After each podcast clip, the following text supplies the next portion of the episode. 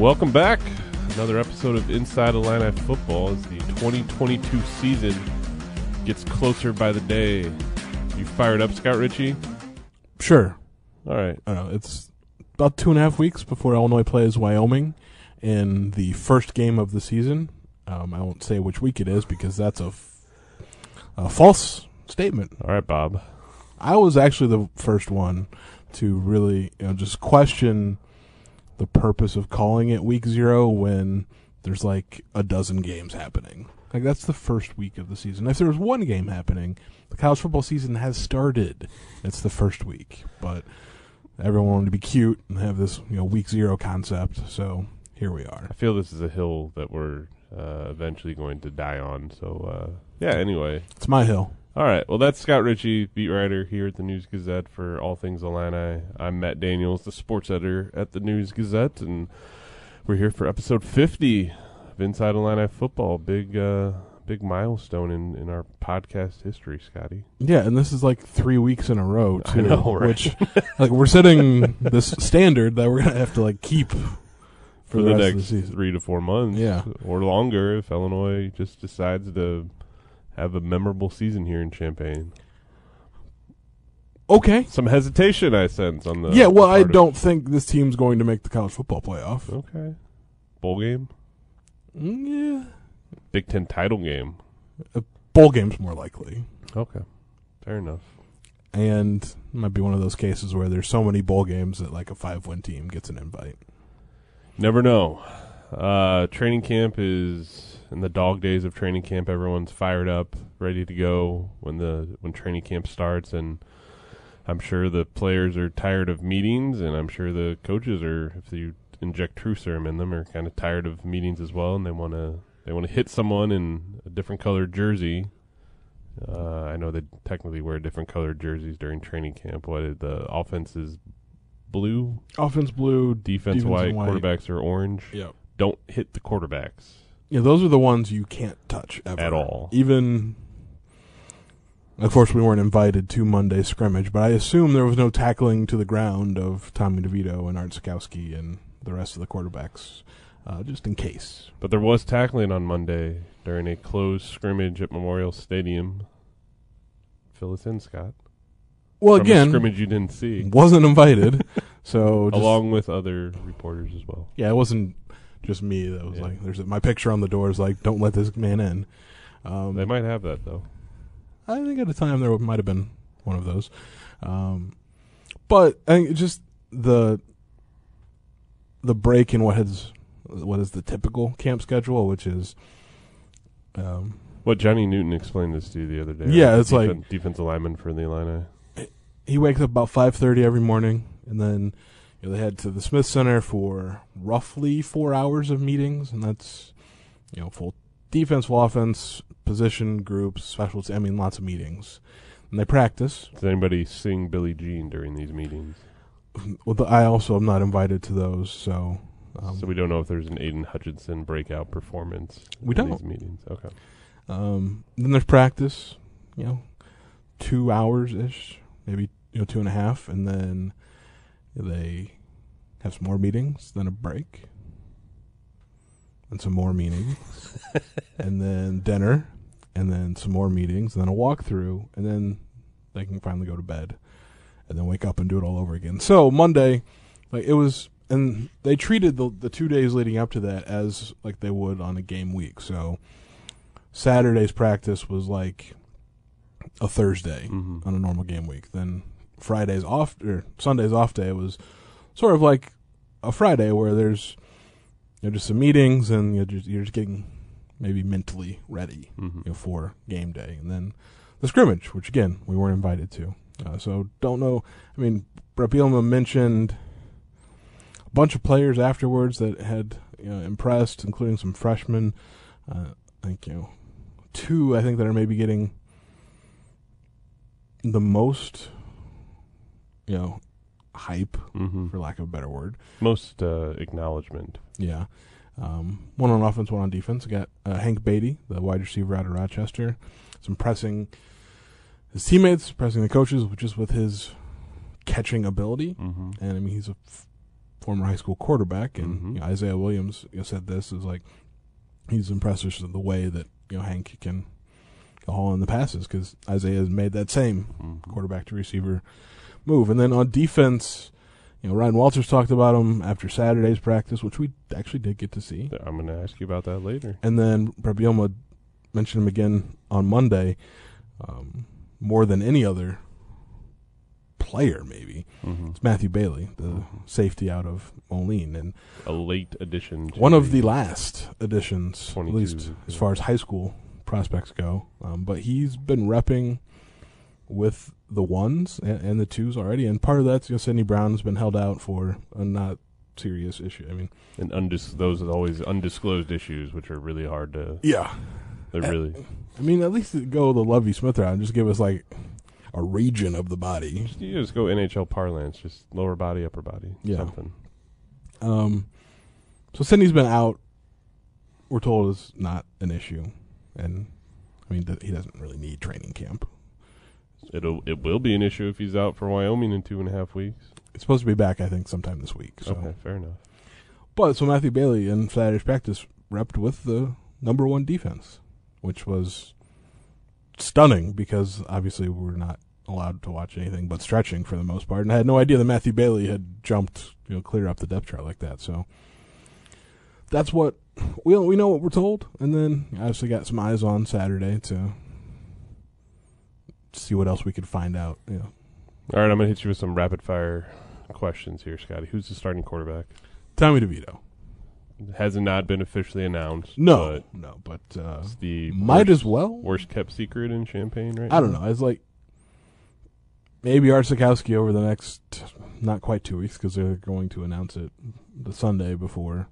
Well, at least to the team, probably won't tell us um, who the starting quarterback is. But so Art's got a slim chance to maybe usurp that QB one We've role. basically got like a what a week left. 'Cause Basically, they're gonna start game planning for Yeah. Wyoming here. I mean, it's it's it's Tommy DeVito. hmm Let, let's just be honest. okay. And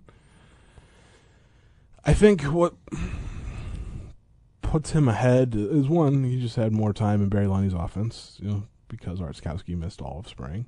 hmm Um, and two, I think, you know, he's not going to like tuck and run all the time, but he is mobile enough where he can just keep plays alive.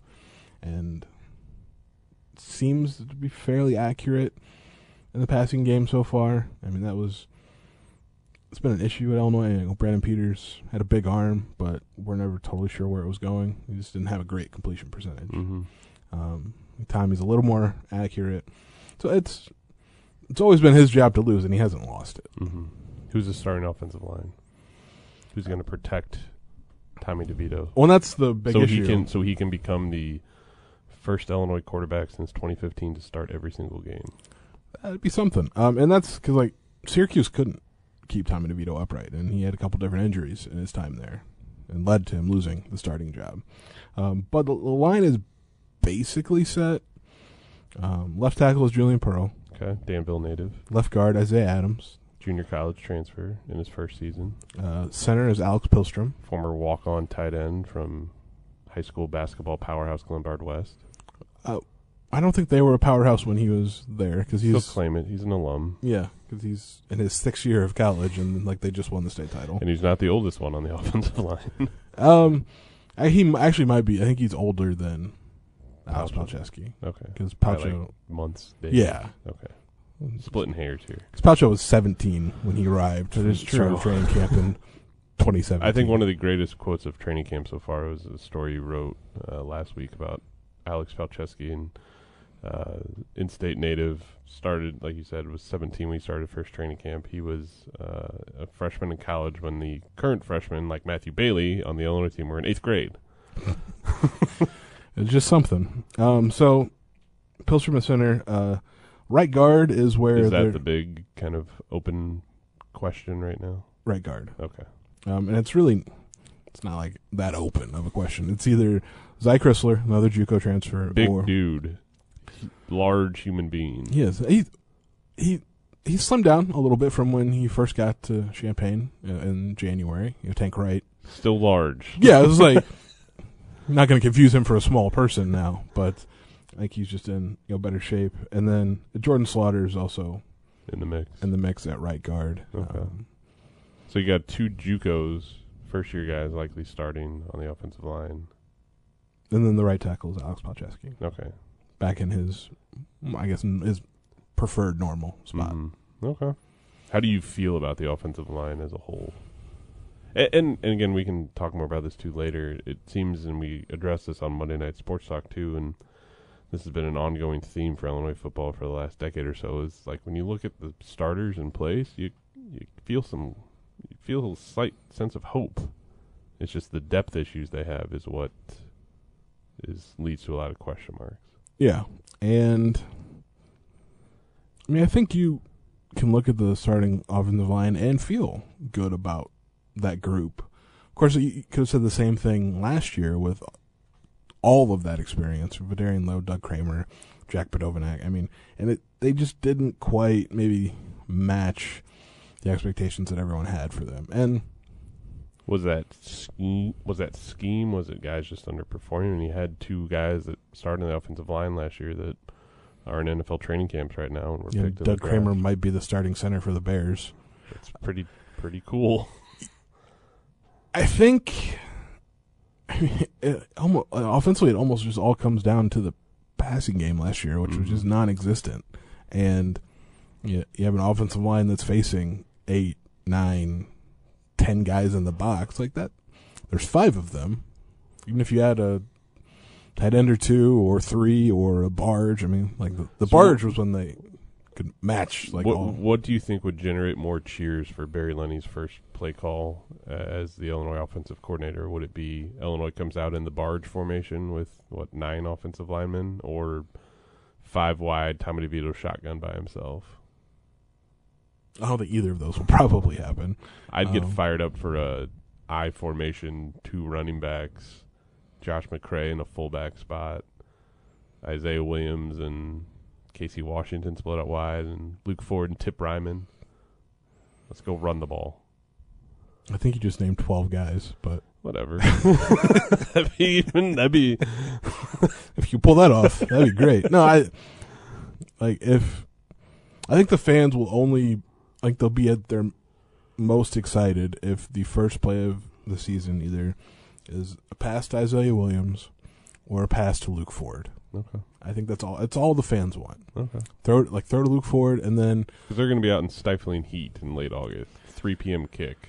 yeah, Shade will be an issue for most fans in Memorial Stadium. thank you, climate control in the press box.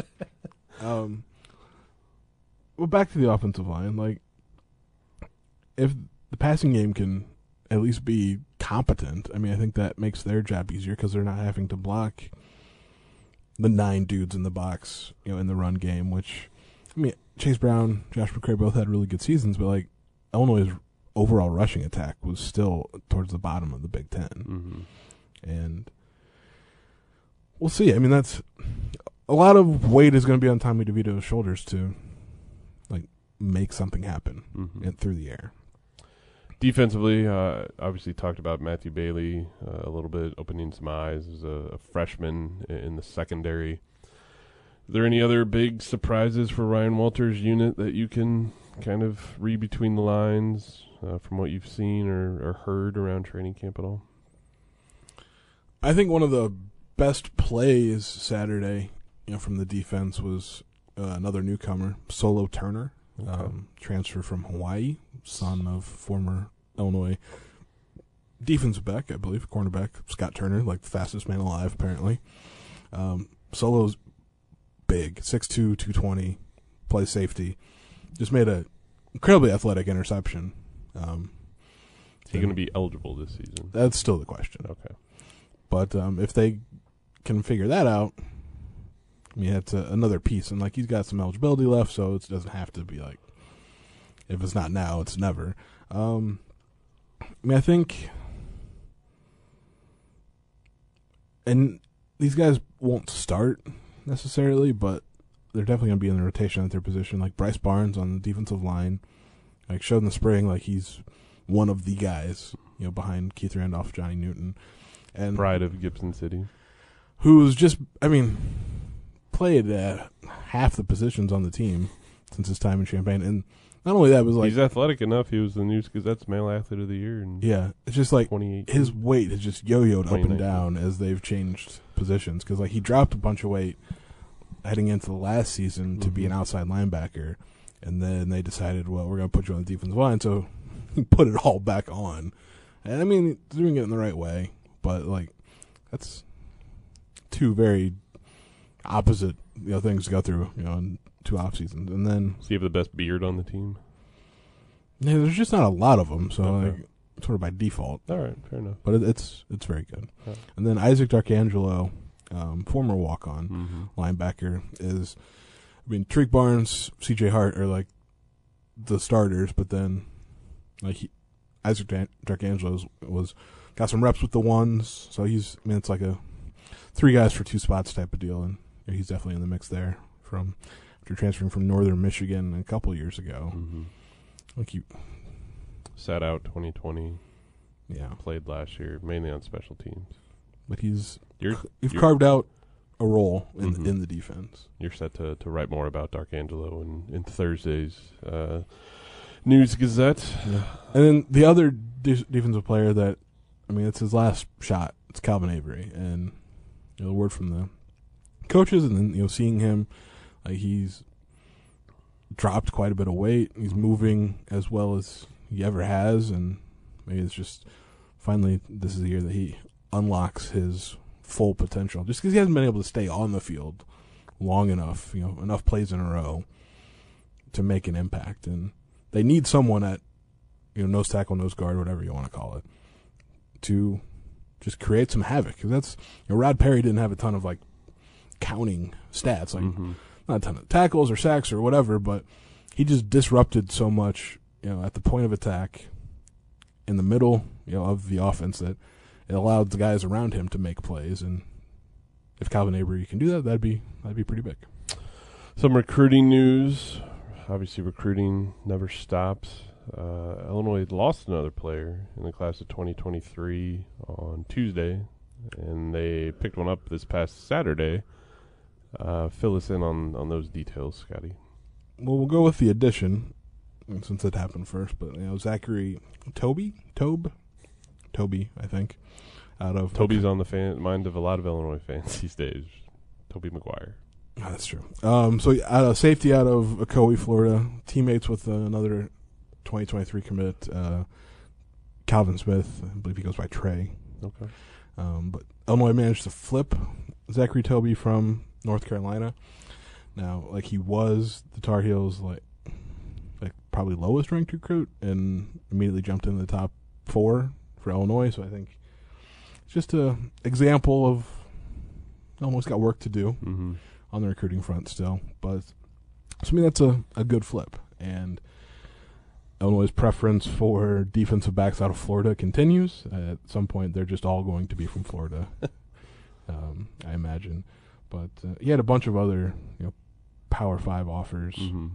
Um, I think he's a safety in high school. Probably will flip to corner just because he doesn't have quite as, quite as much size, um, at least now. But you know, maybe a a guy that I think you know Ryan Walters is trying to just accumulate versatile defensive backs that can play multiple positions. You know, as he kind of slides in and out of different you know, defensive schemes. They're all sort of tied together, but you know, from a personnel standpoint, you know, can look quite different. So it's a good get for Illinois. Then they lost their arguably could have been Mm-hmm. their most important recruit because you know Caden Fagan's the highest ranked out of Arthur, the only four star Caden Fagan is a large man. he is. He was in the News Gazette office here on Monday. We we started a new event this year that we hope to continue moving forward. Where we kind of have uh, high school football media days. We made it a media week essentially, where we brought in uh, all the teams and players, some of the top players and coaches from our area. And the dude is uh, he's big. I He would not want to get run over by him, especially in high school. Especially the high school teams that There's He small school plays teams that he will play against. Yeah. Exactly. uh, better commit like four dudes at least to try and tackle him. But I mean, so highest ranked recruit and like a, kind of a musket guy. I mean, hmm In Plays- heart in he's Hartcliffe. he's, he's in Arthur. Yeah, exactly. But the the commit they lost on Tuesday, But Jamarian Harkless, defensive lineman out of uh, Kentucky. Kentucky, maybe the most important, just because that's, as Lauren Tate will say, you have to recruit defensive linemen and offensive linemen. Mhm. Those are the important ones. And Jamarian Harkless, It's a big boy. and like he had, you know, a bunch of other Power 5 Mhm. offers. You know, I think a good athlete at you know his size, and and he's going to look somewhere else. So that's uh, probably a bummer if you're Brett Bielema because you thought you'd gotten uh, maybe a steal hmm when Harkless committed. that's in two, early that's, June. That's two decommitments right now. Yeah, also lost Rico Jackson, an offensive tackle out of Florida. earlier in August. Yeah. or late July. I can't remember the date Um, exactly. It's like right before Big Ten Media Day, so late Okay. July. Um, Illinois is what still thirteenth in the two four seven composite recruiting rankings. Yeah, in the Big Ten, and Only ahead of Indiana. mostly because of volume. Mm-hmm. Because Illinois got, I think, 14. It, they bounced back and forth, been 14 and 15 a couple times now. They have 14 commits. Indiana's got eight. Okay. All right. So, you know, that class was little bottom heavy to begin with. Mhm. And, like, losing Harkless, even after getting Zachary Toby, is like, it doesn't balance the sheet. Like, Harkless was a legit dude, I think. And now they don't have that. Now, there's always the transfer portal. And That- That's what I was going to ask. Is obviously the transfer portal has flipped college athletics upside its head and transformed a, a lot of uh, things about the the sport. But do you think at some point Brett Bielema and his staff, if they obviously you have to recruit high school players or junior college players because you have to have that continual depth built up. But a lot of times we see in college football, and I'm not making excuses for Illinois by any stretch of the imagination. They've had against and keeping up the pace with recruiting against their Big Ten, their fellow Big Ten teams for quite some time. Uh, because you have to build up that depth. But a lot of times with recruiting classes, you don't see the full weight of that class until two or three years after they sign and how they develop and if they become players. Because it's rare for a guy like Matthew Bailey to be practicing with the starters in his first training camp as a true freshman. That is the exception rather than the norm in college football. Uh, do you see an instance where Bielema and his staff just go almost kind of like what Lovie did, where they just kind of, okay, we're not going to win some of these battles. Let's just let's be let's really go after the portal and and find some some hidden gems in there, or is that not logical? I think the portal now, where you've got guys that have multiple years Mhm. of eligibility, it's a little different as opposed to you know, maybe just getting a grad transfer for a season. Um, but I think in football, still going like hog wild on transfers, it's just a band aid Mm-hmm. for the real issue. Is like you've got to build a football team from the ground up, essentially. And you can't like in basketball, like one or two guys from the portal can make a huge difference. Yeah. Football, it's just it's harder Mm-hmm. for that to, to happen. So, you know, Bielema talked about this 2023 class always being smaller um, in terms of high school recruits, like maybe 18, Okay. and then of course the NCAA rule change where if you got guys out, you can have guys in. There's no like limit anymore on you know, how many players you can add. Changes things, but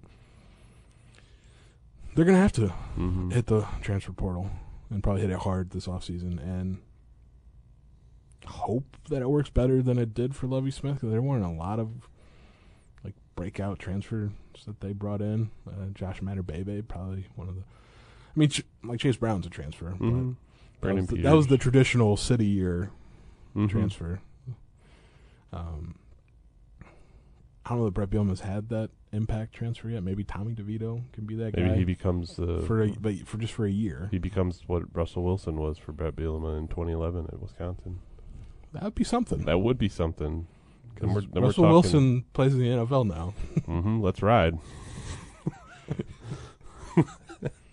Uh, Twelfth man. Oh, wrong team. uh, so I don't. It's. I think you got to strike a balance, but you can't. I, I don't know. Like Michigan State went heavy on transfers with Mel Tucker, and it worked. Kenneth They all- Walker was really, really Yeah. good. Daniel Barker might be a, a big piece for the Spartans this year, but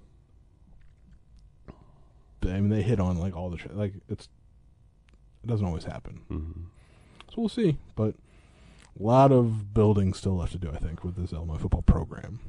All right. Well, uh, we're going to wrap up uh, this week's uh, edition of the podcast. Scott's got to head out to Memorial Stadium here in a few minutes for some uh, some post practice interviews. We'll have plenty of coverage in the pages of the News Gazette in the coming days and at IlliniHQ.com. Uh, I got a big story planned on Barry Lunney Jr., the new offensive coordinator, for Sunday. So, Scott, good luck on delivering upon that. And Scott, right now, is also in the process of breaking down the entire Illinois football roster. How many players are on this year's roster as it stands right now? Do you know the exact number? Uh, no, I haven't. I didn't count them, but like more than a hundred. Okay, fair enough. We'll have full that. Bob Asmussen's going to answer some five pressing questions ahead of the opener as well.